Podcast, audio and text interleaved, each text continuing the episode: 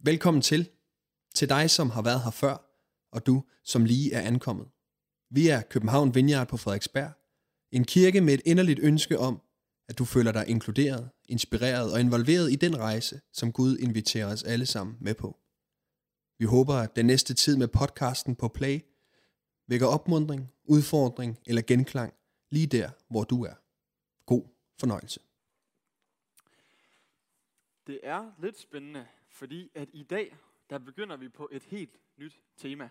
Og ikke bare et tema, der skal række hen over to-tre søndage, men simpelthen et tema, som vi har besluttet som lederteam og skulle have for det kommende år. Og det tema, det bliver i Jesu fodspor. Vores øh, fantastiske øh, hvad hedder det, medieteam har lavet sådan nogle rigtig fine slides, en god grafik over det. Øh, det ser bare hammer godt ud, synes jeg. Øh, men det skal vi simpelthen dykke ned i. Øh, vi skal gå i Jesu fodspor igennem det her år. Se på, hvem han egentlig er. Og hvorfor har vi så lige valgt, at lige præcis det skal være temaet? Hvorfor kunne det ikke have været alt muligt øh, andet? Og øhm, noget, som jeg i hvert fald selv har tænkt, det er, at sådan, som menneske, så kan jeg hurtigt komme til at konstruere alle mulige billeder af, hvem Gud han er. Konstruere alle mulige tanker om, hvad religion er, og hvad kristen etik er, og hvad, hvordan tro det nu engang skal være. Øhm, og jeg ved med mig selv, at jeg har brug for gang på gang at vende tilbage til Jesus, for det er ham, der virkelig viser os, hvem Gud han er. Det er ham, der virkelig viser, hvordan at det er at leve med ham, og leve i hans kærlighed. Det er ham, der er vores frelser, det er ham, som tilgiver. Øhm, og det er også ham, der siger, at vi skal følge ham og gå efter ham. Og jeg tror simpelthen, der er en masse godt, som vi kan komme til at snakke omkring øh, i løbet af det her øh, kommende år. Jeg glæder mig rigtig meget til at, at dykke ned i det øh, og se, hvor det bringer os hen af. Håber, vi må få lov at genopdage eller opdage, hvor fantastisk Jesus han er. Sådan som det praktisk kommer til at forløbe, det er, at vi indimellem i løbet af året vil have nogle sådan perioder, kortere perioder, måske nogle søndage i gang, hvor vi tager et lidt mere afgrænset tema op inden for det her store tema i Jesu fodspor. Og for eksempel her i øh, nogle af de søndage, der kommer nu her, vil vi se lidt på nogle af de steder, hvor at Jesus han helbreder, men også Jesu helbredende kraft øh, igennem os og i os. Så dagens tema, det jeg har valgt at kalde min øh, ja, prædiken i dag, det er Jesus helbreder, jeg glemmer. Vi skal læse en tekst om lidt fra Lukas evangeliet kapitel 17. Men før vi lige kommer til den, så vil jeg lige starte med at stille et spørgsmål. For jeg ved ikke, hvor mange af jer, der er vokset op med at synge bordværs, inden man, øh, inden man skulle spise, eller bede en bordbøn, eller måske endda gør det den dag i dag. Efter jeg selv sådan er blevet en rigtig voksen, der ofte laver mad og synes, det er sjovt, så har jeg fundet ud af, hvor provokerende det faktisk er. Man har lavet mad, man har handlet ind, man har skrællet gulerødder, gjort det hele klar. Og man føler virkelig, at man har lavet en præstation, måske endda dækket flot op af bordet, ikke? og så sætter man sig der, og så beder man en bøn og siger, tak Gud for den mad, der er her. Ikke? Hvor man føler der som, øh, som kokken, som man næsten kan føle sig som, det er da mig, det er da mig, der har lavet alt det her. Øhm, på en eller anden måde synes jeg faktisk, det er lidt provokerende at sige Gud tak for den præstation, jeg lige synes, øh, jeg har lavet. Min hustru Nina og jeg, vi prøver nu selv øh, i vores liv at huske, i hvert fald når vi skal spise aftensmad, lige at bede en bøn sammen og tak Gud. Og grunden til, at vi gør det, det er jo netop fordi, at det er en god måde at minde os selv om, at alt dybest set kommer fra Jesus. Alt jeg har, alt jeg er, det kommer fra ham. Han fortjener alt tak. Som barn, der øh, voksede jeg op i et hjem, hvor vi øh, næsten altid sang en sang, der hed Alle gode gaver. De kommer oven ned. Så den har jeg sunget, jeg tror faktisk tusindvis af gange, kan man godt sige. Tusinder gange har jeg sunget den, og alligevel, så kan jeg glemme igen og igen, at alt godt, det faktisk kommer fra Jesus. At det er ham, der virkelig er giveren. Og det er noget det, vi skal snakke om i dag. At Jesus han giver, men at vi indimellem glemmer. Nu skal vi så læse en tekst fra Lukas evangeliet, kapitel 17. Under sin vandring mod Jerusalem fulgte han, altså Jesus, grænsen mellem Samaria og Galilea. Da han var på vej ind i en landsby, mødte han ti spedalske. De blev stående langt fra ham og råbte, Jesus, Mester, forbarm dig over os. Da han så dem, sagde han, gå hen og bliv undersøgt af præsterne. Og mens de var på vej derhen, blev de rene. Men en af dem vendte tilbage, da han så, at han var blevet helbredt. Han priste Gud med høj røst og kastede sig på sit ansigt for Jesu fødder og takkede ham. Og det var en samaritaner. Jesus spurgte, var der ikke ti, der blev rene? Hvor er de ni? Er det kun denne fremmede, der er vendt tilbage for at give Gud æren? Og han sagde til ham, stå op og gå herfra. Din tro har frelst dig.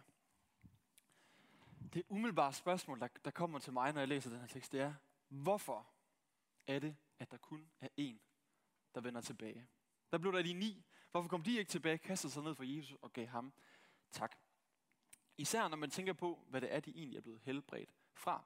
Spedalskhed var en helt forfærdelig sygdom, som øh, faktisk forholdsvis mange mennesker de led af øh, på Jesu tid. Det var en hudsygdom, hvor huden den ligesom begyndte at blive angrebet. Det angreb også ens naver, og ens krop kunne langsomt sådan begynde at gå i forrådnelse. så man kunne miste fingre, hænder, fødder og, og tær. Øh, det var lige det, som min Google-søgning den fortalte mig. mere ved jeg, meget mere ved jeg faktisk ikke om det, men jeg ved, det var forfærdeligt, og så ved jeg, det var frygteligt smitsomt. Og fordi det var så smitsomt, så havde det enorme sociale konsekvenser for, hvordan man skulle leve sit liv. Man endte med at blive udstødt fra samfundet selv, fra sin familie. Man måtte ikke bo og leve sammen med sin familie længere. Man skulle væk fra byerne og blev placeret et sted, hvor der ikke kom nogen mennesker, så man ikke skulle smitte andre. Og det minder egentlig frygtelig meget om corona, jeg tror, vi måske lidt bedre kan relatere til, hvordan det er at være isoleret nu. Jeg tænker nok, at vi alle sammen har prøvet at skulle sidde derhjemme og være isoleret, og ikke må være sammen med dem, vi elsker, ikke kan gøre det, som vi virkelig holder af. Men det er det meget værre. Det kommer på et meget dybere plan egentlig. For det er en isolation ind til døden, eller ind til et eller andet mirakel skulle opstå, og du skulle blive helbredt. Var man spedalsk, og der kom mennesker hen i nærheden af en, så skulle man selv råbe, spedalsk! Fordi at andre skulle simpelthen ikke risikere at komme i nærheden af dig. Det er en håbløs situation, de her mennesker de er i. Jeg tror, de har længtes efter fællesskab. De har længtes efter at være sammen med andre. De har måske også endda åndeligt længtes efter at være sammen med andre mennesker. Og i sådan en situation, når man er så langt nede, når det er så svært livet, så tror jeg også, der måske opstår en åbenhed. En åbenhed for alt, hvad der end kunne virke, det er jeg klar på at kalde efter. Så de har hørt, at ham her Jesus, han kommer i området, han er, han er på vej hen forbi det sted, hvor de er. Og de råber efter ham, forbarm dig over os. Og kort fortalt, så Jesus, han helbreder dem. Og før vi skal snakke lidt mere om den respons, som de har, så vil jeg gerne stille et spørgsmål. Hvad siger det her om Jesus? Hvad er det, den her beretning lærer os om Jesus? Og det synes jeg, det er det vigtigste spørgsmål. Det første spørgsmål, som vi egentlig gerne skal stille, når vi læser en tekst, især en fra evangelierne. Hvad siger det om Jesus? Og der, der er tre øh, ord, jeg sådan vil komme omkring. Den ene der er, at Jesus opsøger. Det andet der er, at han er gavmild, og den andet er, han helbreder. Der står, at Jesus han fulgte grænsen mellem Samaria og Galilea. Galilea, det var provinsen. Der var der ikke særlig mange, der boede. Der var nogle små landsbyer, der boede folk sådan lidt rundt i sådan nogle landbrugssamfund. Og Samaria, det var fjenden. Jøderne kunne ikke fordrage samaritaner. De ville ikke være sammen med dem. De ville ikke have fællesskab med dem. Jesus, han gik ud til grænsen. Han gik derud, hvor folk tænkte, ah Jesus, det område, det er da ikke der, du burde gå ud. Og hvis du virkelig vil gøre en forskel, Jesus, så burde du i hvert fald ikke gå mellem grænsen mellem Galilea og Samaritanien. Altså, hvad laver du, Jesus? Hvorfor tager du derhen? Jesus gik ud i alle kroge. Og hvis vi skal oversætte det til i dag, vil det så bare sige, at Jesus han ville have befundet sig på Lolland eller Sønderjylland nede ved grænsen til Tyskland? Er det det, som vi skal tage med herfra? Er det det, det siger om Jesus? Vil han have lavet være med at komme til København?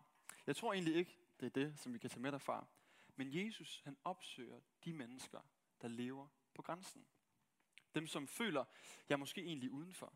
Jeg er ikke helt inde. Jesus, han er ikke optaget af, om du er inde eller ude. Det er ikke et kriterie for, om han kan møde dig. Det kan være, at nogle af jer her i dag føler, jeg ved ikke, om jeg er på grænsen af det der med kirke. Jeg ved faktisk ikke helt, om jeg er inde eller ude. Jeg kan føle mig lidt ekskluderet. Jeg kan føle, at jeg ikke passer ind. Men for Jesus, der er det ikke noget, der stopper ham fra at kunne møde os. Det er ikke et kriterium for, om han kan møde os. Han opsøger enhver. Så Jesus gavmild. Der er ti mennesker, Jesus han helbreder. Og jeg kan ikke lade være med at tænke på, gav vide, om Jesus må egentlig vidste, at der kun var en, der ville komme tilbage. Og havde Jesus vidst, at det kun var den her ene samaritaner, der ville komme tilbage, havde han så egentlig også helbredt de andre ni. Uanset om Jesus han ved det eller ej, så tror jeg ikke, det er sådan, han tænker. Det er ikke sådan, han regner. Jesus har ikke et eller andet stramt budget med, så mange helbredelser har jeg i banken. Den her måned, jeg må hellere være sparsom med dem. Jeg må hellere passe på, at jeg ikke giver det hele væk nu. Men Jesus, han er som den gavmilde sidemand, der går ud og spreder ud over det hele. Overalt, der er ikke det sted, hvor han ikke går. Der er ikke det sted, hvor han ikke giver. Jesus er ikke nøjeberegnende, men Jesus han velsigner. Jesus han helbreder. Og nogle gange så gør han det, uden vi ser det. Uden vi er lydige, og nogle gange endda uden vi nogensinde kommer til at opdage det, eller give ham æren for det. Og det sidste, jeg siger, det er, at Jesus han helbreder. Jesus han helbreder hjerter og liv, som i det her tilfælde med de spedalske, men han helbreder også nogle gange fysisk. Det ser vi gang på gang i Bibelen. Men der er også gang på gang fortællinger om, at Jesus han helbreder. I dag, at Jesus han griber ind. Der er ingen garanti for, at det absolut sker hver gang.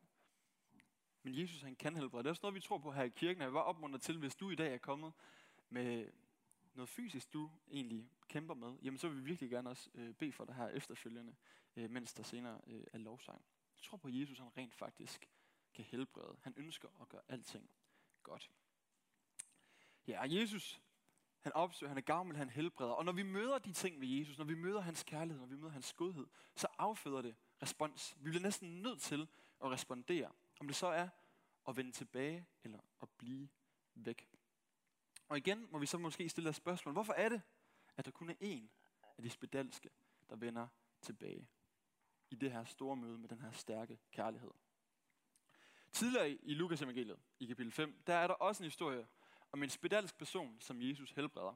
Men i det tilfælde, der går Jesus fysisk hen til den her ene person og rører ved ham. Man måtte ikke røre en spedalsk, det var fysisk, blev man selv uren. Men for Jesus er det omvendt, han, det andet menneske bliver rent, bliver renset, bliver helbredt. Og den her mand siger Jesus det, efter han er blevet helbredt. Du må ikke sige det til nogen. Og selvfølgelig, han kan ikke lade være med at sige det. Han går ud og fortæller alle om, hvordan at Jesus, han har helbredt ham. Her i den beretning, vi har læst i dag, der er det lidt anderledes. For der står ikke noget sted, at Jesus han kommer hen til dem. De råber efter ham, og Jesus han har sikkert været på afstand. Og han er ikke gået hen til dem. Han har bare sagt til dem, ved I hvad? I kan tage og gå hen til præsterne og blive tjekket af dem.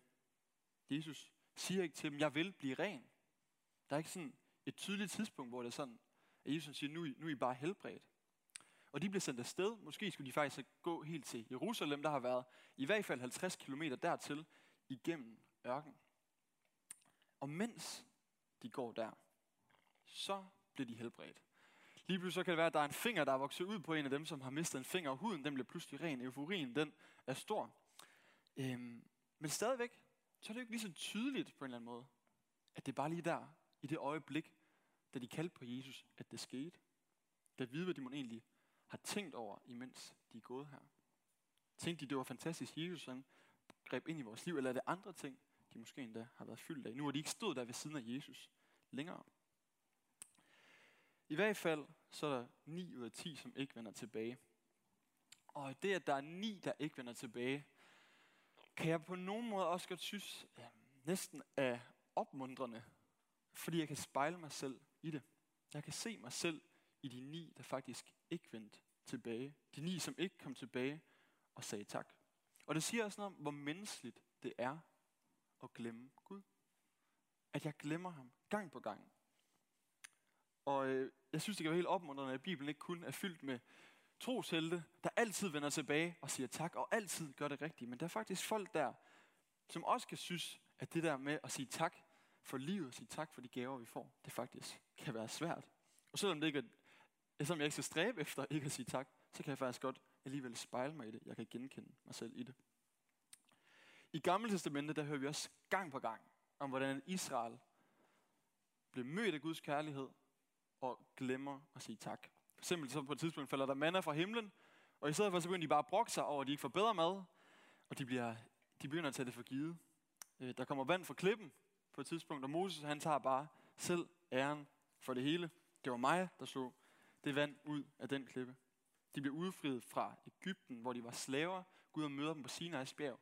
Og i stedet for at takke Gud, så begynder de at bede til noget så dumt som en kalv lavet af guld. Øhm, det er bare menneskeligt. Det er menneskeligt at glemme Gud. Og selvom det måske endda har været tydeligt, at han er grebet ind. Og hvorfor er det sådan? Hvorfor er det sådan for de her spedalske, at de så let glemmer Gud? Hvorfor er det, at Israel gør det? Hvorfor er det, at vi måske egentlig selv gang på gang glemmer Gud? Jeg tror ikke, der kan findes én let forklaring på det. Når jeg snakker med mennesker, som kan have det svært med Gud, som kan være fyldt af tvivl, eller ikke helt ved, hvad de tror, så er det sjældent, at folk har den samme fortælling. Faktisk så er der altid en ny fortælling. Og jeg tror også, hvis vi spurgte de spedalske, ville der nok være ni forskellige fortællinger om, hvorfor at de ikke vendte tilbage og gav Jesus tak. Det er altid lidt mere kompliceret, end bare lidt det på overfladen. Men jeg har alligevel prøvet at tænke i, hvad kunne nogle af de her årsager være? Og jeg vil komme øh, med tre forskellige øh, bud på, hvad det kan være, der gør, at de ikke er vendt tilbage. Og den første, den er meget umiddelbar. Det er travlhed.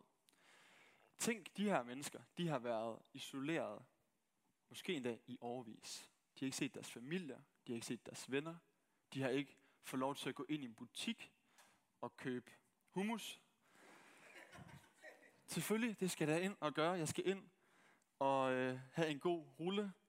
Øhm, det kalder man det i Aarhus, det tror jeg ikke, man kalder det i København. Ja.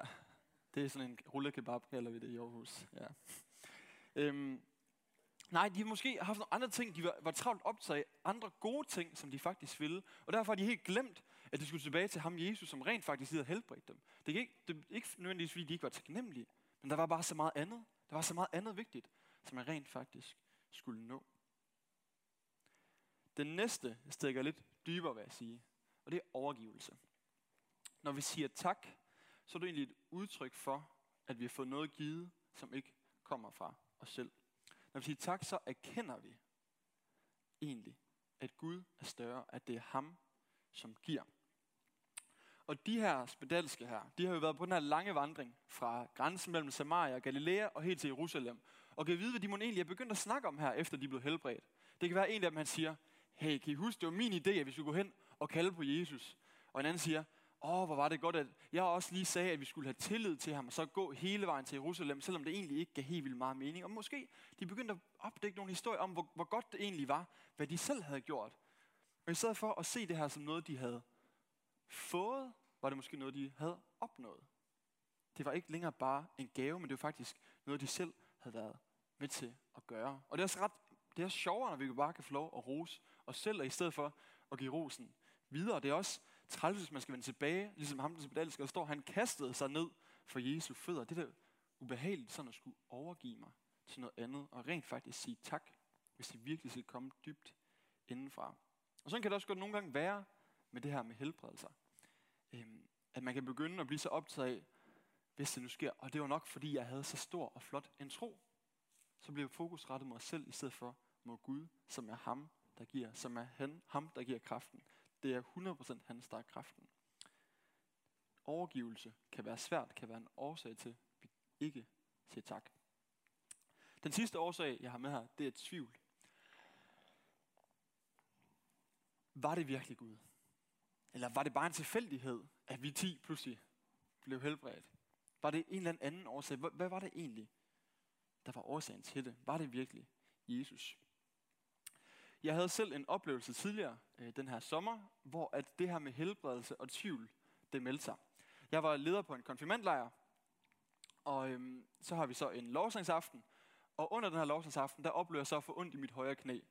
Og det er ikke sådan, jeg er ikke vant til sådan at få ondt nogle steder, og så sige, øhm, det kan være, der er nogen, der lige skal bes for, der har det her. Øhm, det har, jeg har ikke oplevet Gud at tale til mig på den måde før. Og jeg, jeg plejer aldrig ondt i mit højre knæ, så jeg sådan, kan det være, at det er det? Og jeg står sådan og snakker lidt med Gud, og sådan, synes egentlig ikke, det er så rart at skulle gå op og dele det, men ender med at sige, ej, ved du hvad, nu må du også prøve at gå i tro, Emil, og prøve at, at træde op på scenen og, og nævne det her. Så jeg går op på scenen, og på vej op prøver jeg at finde på alt muligt andet, jeg nok egentlig kunne sige i stedet for. Men øh, tager heldigvis mod til mig og siger, jeg, jeg oplevede faktisk at få ondt i mit højre knæ. Det plejer jeg ikke at have. Det kan simpelthen være, at der er en af jer her, øhm, som har smerter i sit højre knæ, så vil jeg faktisk rigtig gerne bede for dig. Og jeg er ikke engang øh, lagt mikrofonen fra mig, før en pige, hun kommer stormende op til mig, sådan helt ud af den. Hun er sådan, for under et minut siden, der sagde jeg til dem, jeg stod ned sammen med, at jeg har virkelig ondt i mit højre knæ. Og sådan, hold op, det virker. øhm, og øhm, jeg beder for hende, og der sker umiddelbart ikke noget der. Indtil næste dag, hvor hun kommer hen til mig og siger, Emil, det gør ikke længere ondt. Hun har haft virkelig meget smerte i knæet, og det var bare forsvundet. Og det er jo fantastisk, at Gud griber ind, og hun blev helbredt.